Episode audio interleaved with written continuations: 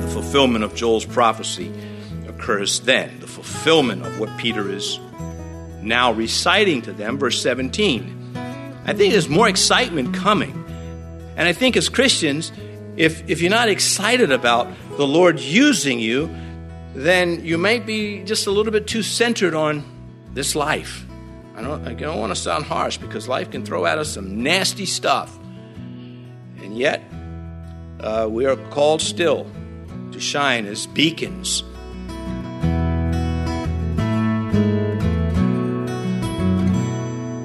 This is Cross Reference Radio with our pastor and teacher, Rick Gaston.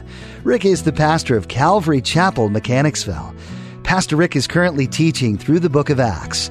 Please stay with us after today's message to hear more information about Cross Reference Radio, specifically how you can get a free copy of this teaching. And now here's Pastor Rick with part two of his message called Down to Business in Acts chapter 2. There are those in Christianity that fear or resist pastoral authority, and this is not biblical.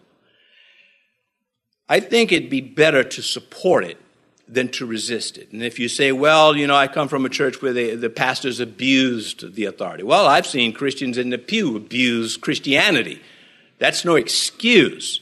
We can't say, okay, I, I got stung and now I'm out that you know in boxing that would you you would be accused of having a glass jaw you know one hit to the chin and you're done you can't take a punch and we're we christians we're supposed to be able to take some heat in dependence upon the lord exodus chapter 17 verse 12 i think illustrates what i'm talking about very nicely because if the church did not support these apostles, it would have been the end of the church when the apostles died. But they did support them. As much trouble as, as they had to uh, confront or face in the church, the church prevailed. And we being here, as are many other churches, are proof of that. But Exodus chapter 12, Moses' hands, this is when Joshua's on the battlefield, he's fighting, and Moses is overseeing the battle and when Moses lifts his arms up, Joshua prevails. When Moses' arms get tired and he brings them, them down to rest, then Joshua's forces get pushed back. And Moses recognizes this, and so does Aaron and a man named Hur who is with them. And this is what they do they formulate a response, a solution. They come up with something to win the fight but they know they've got to support their leader. Exodus 17 Moses' hands became heavy so that they took a stone and put it under him, and he sat on it, and Aaron and Hur supported his hands, one on one side and the other on the other side. And his hands were steady until the going down of the sun. One man can't do it. You need your Joshuas, you need your troops, you need your Aaron and Hur, you need Moses. It is the body of Christ. And it works better, it is more, it is victorious when it works together. The 11 is, is with Peter making 12 is not a little statement. Let this be known to you. Now he's responding to that ignorant statement he is going to correct, he is explaining, and he is going to encourage all at the same time. That's preaching. To be able to convict, to rebuke, and to exhort.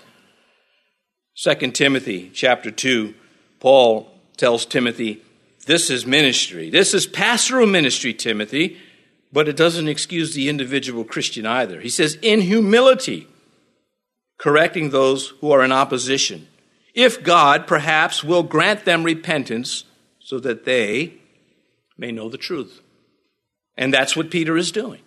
And now, when I say, uh, uh, I mentioned that this does not excuse the Christian, we are all, pastor or not, supposed to, in humility, when the Holy Spirit opens the door, as he's doing here at Pentecost, we are to correct those who are in opposition, if perhaps God will grant them repentance, that they may know the truth. Now, remember now, uh, after the Spirit came upon them, and before, we don't read about them just running around the temple ground preaching to people. They let the Holy Spirit open the door. Peter is going to reinforce his sermon with Scripture. He's going, as I mentioned, cross reference Joel the prophet because he himself is now a man of the Word. We're going to really get to that in chapter 6, but before that, rereading what we've been I've been saying over the last few sessions in Acts, Jesus, after he rose from the dead, Luke writes this, and he, Christ, opened their understanding that they might comprehend the scriptures, which of course presupposes they weren't getting it. And as we go through the gospel, we say, what is wrong with these guys? Well, the Lord changed all that. And now we're seeing it in action as Peter gets down to business. Acts chapter 6. Now, this is in Acts chapter 6. The Christians came up with what they thought was a good idea, which evidently failed because it, it just falls off the pages. But the Peter stood up and said, Listen, this is good stuff what you're saying. Choose from among you those who are worthy for this ministry, who have a good reputation, a good witness, are filled with the Spirit. Let them oversee this. But, and he goes on to say, we will give ourselves continually to prayer and the ministry of the word. So he's now this dynamo in the word. And it is, uh, it, well, imagine what would have happened if he was not. What would have happened to the first church if they did not fill themselves with the scripture? You would have had a bunch of leaders who didn't know the Word of God. And when the blind lead the blind, they both fall into a ditch. Peter says, and heed my words. He invites this multitude that he's preaching to, who are not Christians, he invites them to act on solid preaching. It was Peter also who wrote in 2 Peter chapter 1, we have the prophetic word confirmed. We've got the prophecies of Christ. We've got the evidences that he's fulfilled these prophecies and no one else has. And then he says, which you do well to heed. We have got the scripture. We've got the truth. We can back up what we're preaching unlike any other religion on earth. And you do well to heed. And so here he's telling them, even those two different Greek words, the same meaning, heed my words. verse 15, for these are not drunk as you suppose, since it is only the third hour of the day. So debunking their theory. As we have to, it's just, when do the evolutionists decide they're going to be honest with themselves? You, you know, you don't need Christianity to debunk evolution. You need science. I thought that was pretty good. so he's appealing to their sense of reason in their sense of honesty. Well, if you're witnessing to somebody who's not going to be rational and not, go- and not going to be honest, there's really not much more you can do. But they are. They are listening, and he's reasoning with them. And they're honest with themselves, evidently, because we know the outcome of this. The Holy Spirit often calls us to explain his work. Or else, why does he need witnesses? Why does he need servants? He, he wants us involved. We are to interact with Him as we interact with lost souls and saved souls. And just in case you haven't figured this out, saved souls can be sometimes more of a pain in the neck. Did I put too much emphasis on that P? Did I pop that P too much? They can be more of a pain in the neck than unbelievers. Uh, it shouldn't be this way. And of course, then you had add to that the, the, the make believers they're not real Christians, but they use all the Christian language. They say they are, but their fruits dispute it. They just lock it down. No way, this guy can be a believer. The Lord, is for you to decide that finally, but um, I got to be careful with this person, and, and that is such as life. Anyway, he says, as you suppose. There's no way that these people could have understood without help. No one stumbles into salvation. Yeah, I was just drinking a milkshake, and then all of a sudden it dawned on me I'm a sinner, and I need a Savior. Uh, I mean, you know, that, that does not not happen. At some point, there has to be boots on the ground, there has to be engagement. Even Paul, who was saved miraculously on the road to Damascus, he got clobbered by Stephen's sermon. That sermon eviscerated Paul's doctrine. He was still seething threats of violence. He was coming against the church because he was taken apart by truth. And he didn't know how to get out of that. And God helped him with that. Well, uh, again, Peter, instead of being offended, he reasons from the scripture. He did not let the scoffers have the last say. It didn't like, oh, they think we're drunk. All right, that's, let them believe whatever. Well, sometimes you have to do that, not this time. And it sure helps to know when it's a time to say, you know what, I'm not giving you a pass on that one. That I'm going to take you to task on.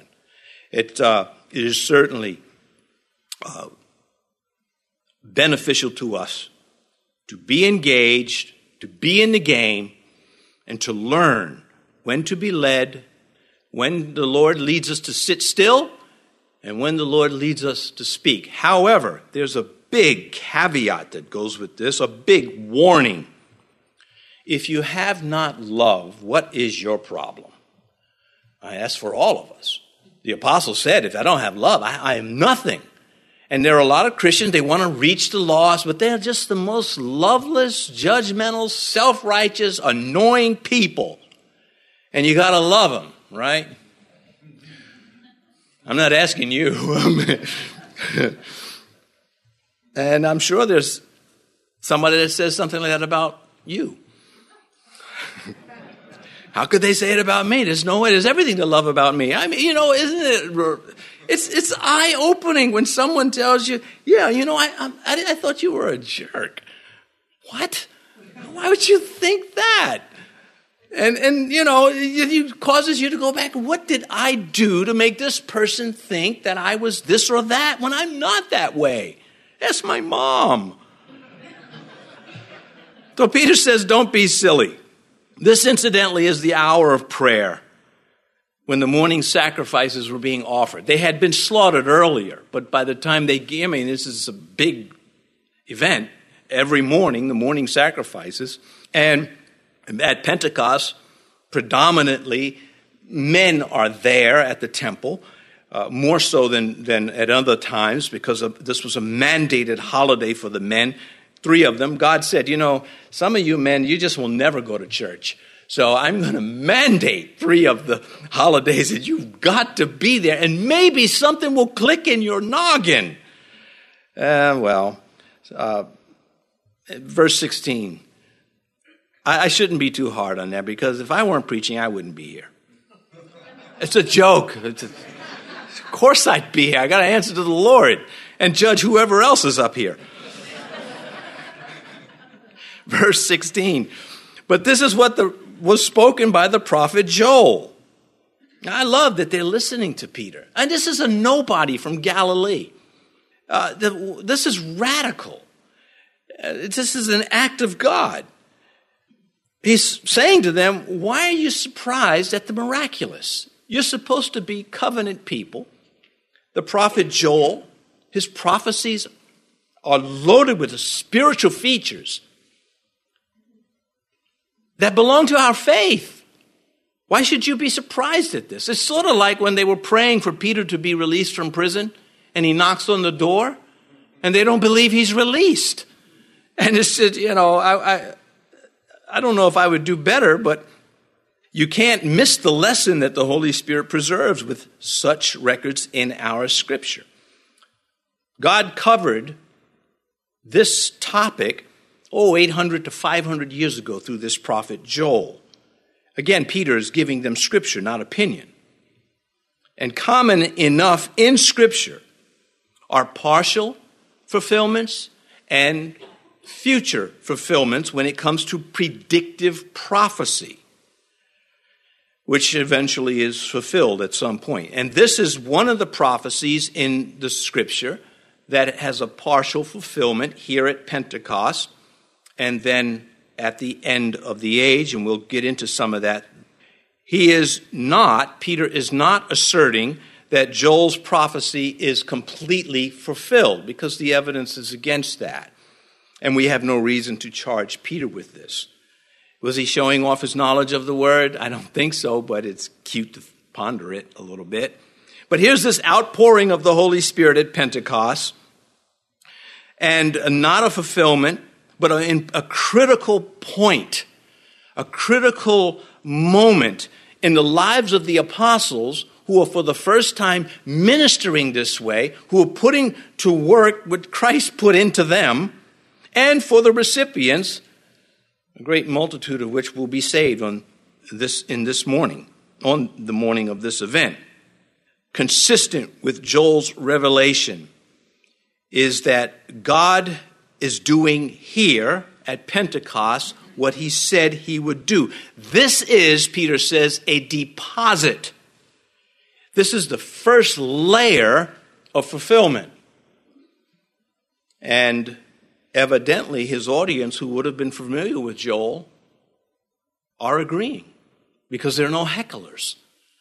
Uh, maybe some walked away, who knows? But we know a great multitude of them stayed for the sermon, all of it. And then they took heed to the sermon. And so Peter's saying, why is it so hard to accept this fact that God is pouring out his Holy Spirit as you see, as he said he would? This is that. Look again at verse 16. That just one that little that, those three words. This is that. He's connecting this event with what the prophet said. Once the church is raptured, that means public ministry according to the scripture, because the apostate church will be left behind to join Antichrist. The ecumenical church will join Antichrist, but the true church is be gone. Because if it was not taken away, it would, have, it would be slaughtered. And that's why Christ said, I'm going to spare you the wrath that is coming on the whole earth. And that wrath of not only the hatred towards Christianity, which the two witnesses will experience, but uh, the, the, wrath of cataclysmic events in nature, global warming, but not uh, man made, God made. So once the church is raptured, further outpourings of the Holy Spirit will unfold. That's what Peter is saying. And all the work of the two witnesses and 144,000 Jews and the nation of Israel finally coming to repentance, it's the work of the Holy Spirit. It's according to the prophecy of Joel. And Peter again is saying this is layer one. This is God now reach, he will reach the Gentiles with this and the Jews alike. Culminates in the Messiah's kingdom the, after the day of the Lord, the wrath of the Lord. And the fulfillment of Joel's prophecy occurs then. The fulfillment of what Peter is now reciting to them, verse 17. I think there's more excitement coming. And I think as Christians, if, if you're not excited about the Lord using you, then you might be just a little bit too centered on this life. I don't, I don't want to sound harsh because life can throw at us some nasty stuff. And yet, uh, we are called still to shine as beacons. Verse 17, and it shall come to pass in the last days, says God, that I will pour out my spirit on all flesh. Your sons and your daughters shall prophesy. Your young men shall see visions, and your old men dream dreams. And it shall come to pass. The Old Testament prophets knew nothing about the New Testament church. They heard of the new covenant, but they progressed no further. Paul points this out in 1 Corinthians 2. You know, eye has not seen, ear has not heard. He's not talking about heaven, he's talking about the development of this new covenant that we call the New Testament. Testament means covenant. Uh, this new arrangement of God, that is a binding arrangement. And so, packed into Joel's prophecy are future events to this moment that Peter is speaking, and uh, events right at, right at the moment. So you have this dual and separate fulfillment by over 2,000 years so far and still counting. The portion fulfilled is the Holy Spirit indwelling believers. Acts chapter 2, verse 39. We're in Acts 2, verse 39. For the promise is to you and to your children and to all who are afar off as many as the Lord our God will call. So Peter is saying this outpouring of the Spirit that Joel talked about. This first layer is for everybody who is in Christ. It's available to every believer. When Paul gets up to Ephesus in chapter 19, he's going to come across believers in Christ who aren't filled with the Spirit. And he's going to, to bless them. But they, they weren't excited. They were believers intellectually. Uh, they got it, but there was this uh, one feature missing. And uh, we'll, wait till chapter 19. He says here, and it shall come to pass in the last days. Well, the last days began with the coming of Christ. You can cross reference Hebrews chapter 1, verses 1 and 2. God in these last days, uh, who spoken by the prophets, has in these last days spoken to us by his Son. 1 Corinthians 10 11, also a reference to the last days coming with Christ. We live in the last of the last days as we look at the technology. You know, when God, when man was building the Tower of Babel, God looked down and said, Now, you know, nothing's going to be held up from them. They're going to just continue to develop to their own destruction. And God interfered. Well, now the Tower of Babel has been rebuilt. If you uh, metaphorically look at it this way, man has now uh, hurdled the barriers of language. He has crossed over mountains and oceans and rivers, and man has now come together without God and they're building their tower of technology and their tower of whatever else that they want to do to the point where they're messing with, uh, you know, creation, artificial intelligence, which really has been around a long time. you read some books. Anyway, uh, God, at some, man, it can't be sustained. How they're messing with, uh, unborn, you know, the human body and all sorts of, um, the words are escaping me. Me, that means the Lord said, no, you need to finish up on chapter 2. Don't go to Genesis right now. We see the Frankensteins, what they're doing in laboratories, what they're attempting to do in laboratories. The human race cannot sustain this. And I think that's just a rational uh, view. Even unbelievers are saying the same thing. Uh, anyway, uh, here in the last days that we live, he says, I will pour out my spirit. And that Greek word epi, upon all flesh. Of course, it's not happened. That remains to be fulfilled. Otherwise, we would all be saved, but it will happen. Uh, the, the remnant of Israel that comes through the tribulation.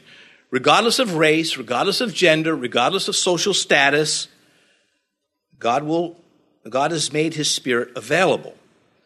Joel's prophecy cannot be fulfilled until after the day of the Lord, as it's coming to an end.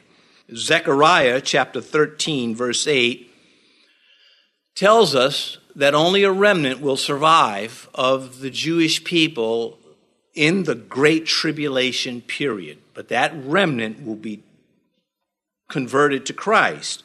And it shall come to pass in all the land, says Yahweh, Zechariah 13, 8 two thirds in it shall be cut off and die, and one third shall be left in it. If we like it or not, that's what the scripture says. And but, Zechariah 12, and I will pour on the house of David, the Hebrew people, and on the inhabitants of Jerusalem, the spirit of grace and supplication. Then they will look to me, whom they pierced Yes, they will mourn for him as one mourns for his only son, and grieve for him as one grieves for a firstborn. And there's a spirit going to be poured out in the last days as Joel's prophecy is being completely fulfilled. These things, they won't happen instantly in every situation. Some of it will. A lot will be going on and taking place. The main point is these Old Testament prophets, they're right.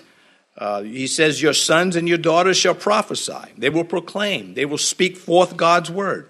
Prophecy is the, the movement of spiritual information.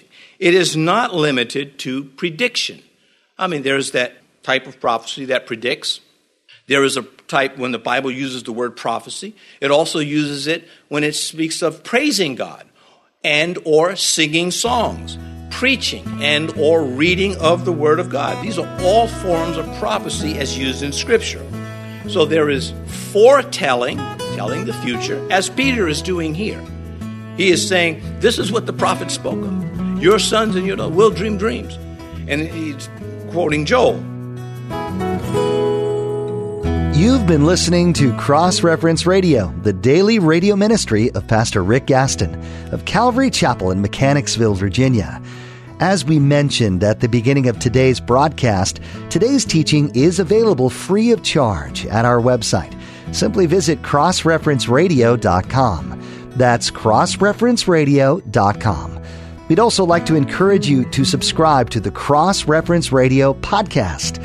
Subscribing ensures that you stay current with all the latest teachings from Pastor Rick. You can subscribe at crossreferenceradio.com or simply search for Cross Reference Radio in your favorite podcast app. Tune in next time as Pastor Rick continues teaching through the book of Acts, right here on Cross Reference Radio.